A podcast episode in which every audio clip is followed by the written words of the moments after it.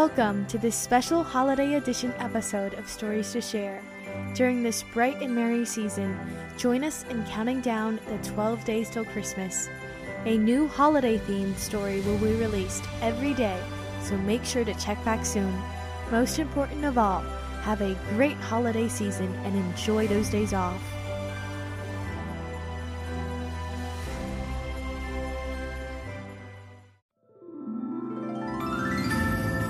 The Night Before Christmas by Clement C. Moore.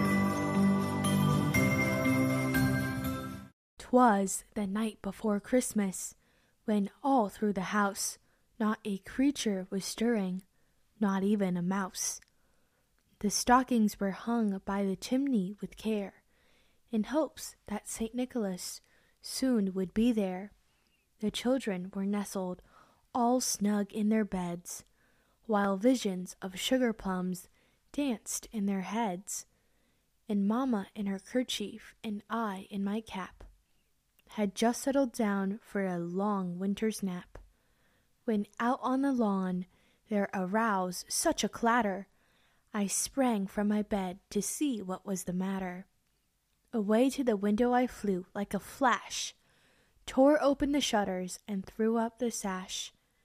The moon on the breast of the new-fallen snow gave the luster of midday to objects below, when what to my wondering eyes should appear but a miniature sleigh and eight tiny reindeer, with a little old driver so lively and quick, I knew in a moment it must be Saint Nick. More rapid than eagles, his coursers they came, and he whistled and shouted and called them by name. Now Dasher, now Dancer, now Prancer and Vixen. On Comet, on Cupid, on Donner and Blitzen. To the top of the porch, to the top of the wall. Now dash away, dash away, dash away all. As dry leaves that before the hurricane fly, when they meet an obstacle, mount to the sky. So up to the housetop the coursers they flew, with the sleigh full of toys and Saint Nicholas too. And then in a twinkling I heard on the roof the prancing and pawing of each little hoof.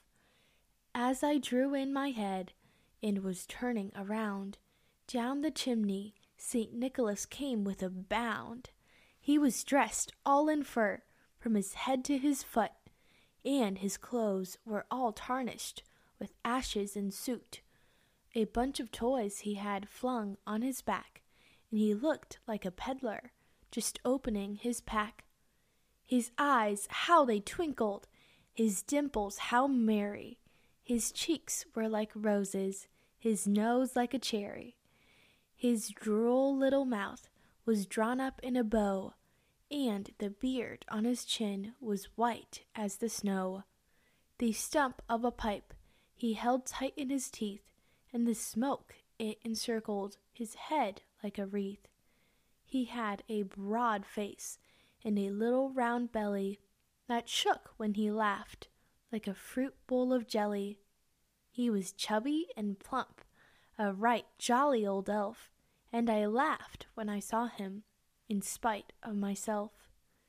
A wink of his eye and a twist of his head soon gave me to know I had nothing to dread.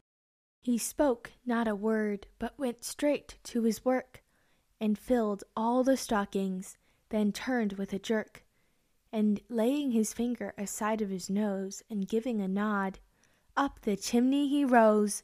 He sprang to his sleigh, to his team gave a whistle, and away they all flew like the down of a twistle. But I heard him exclaim, "There he drove out of sight. Happy Christmas to all, and to all a good night." The end. Thank you for listening to The Night Before Christmas. Happy holidays!